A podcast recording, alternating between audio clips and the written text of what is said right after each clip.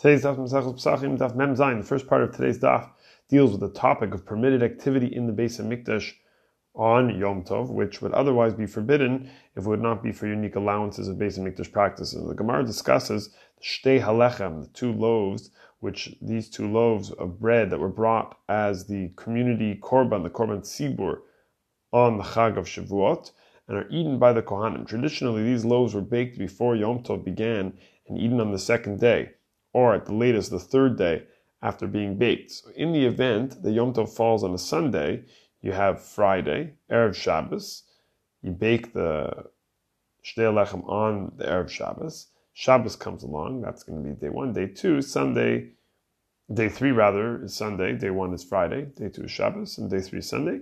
Because Shabbos, it says the Gemara, Lafisha Ina Losa Shabbos, Yom Tov.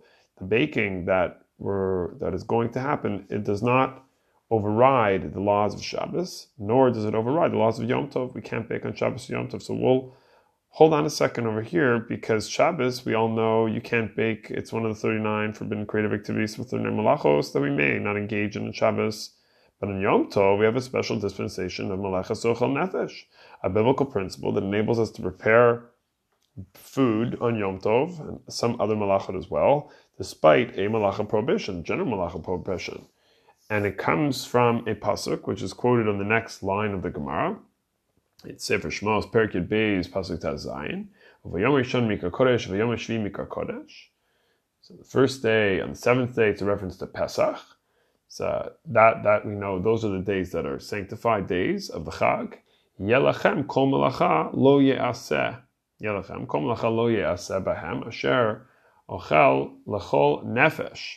He levado lachem. So this idea that doing malacha we don't do, but then there's this phrase, this is, this is lima, this is learning that the rabbis had at the end of the pasuk on the word lachem.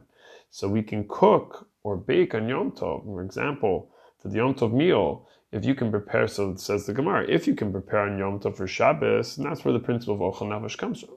So if you can prepare on Yom Tov for Shabbos, on the Yom Tov itself, you're allowed to cook. Kavachomer, you can prepare on Yom Tov for Yom Tov. Yet, here we cannot bake these two loaves, these shtei lechem on Yom Tov.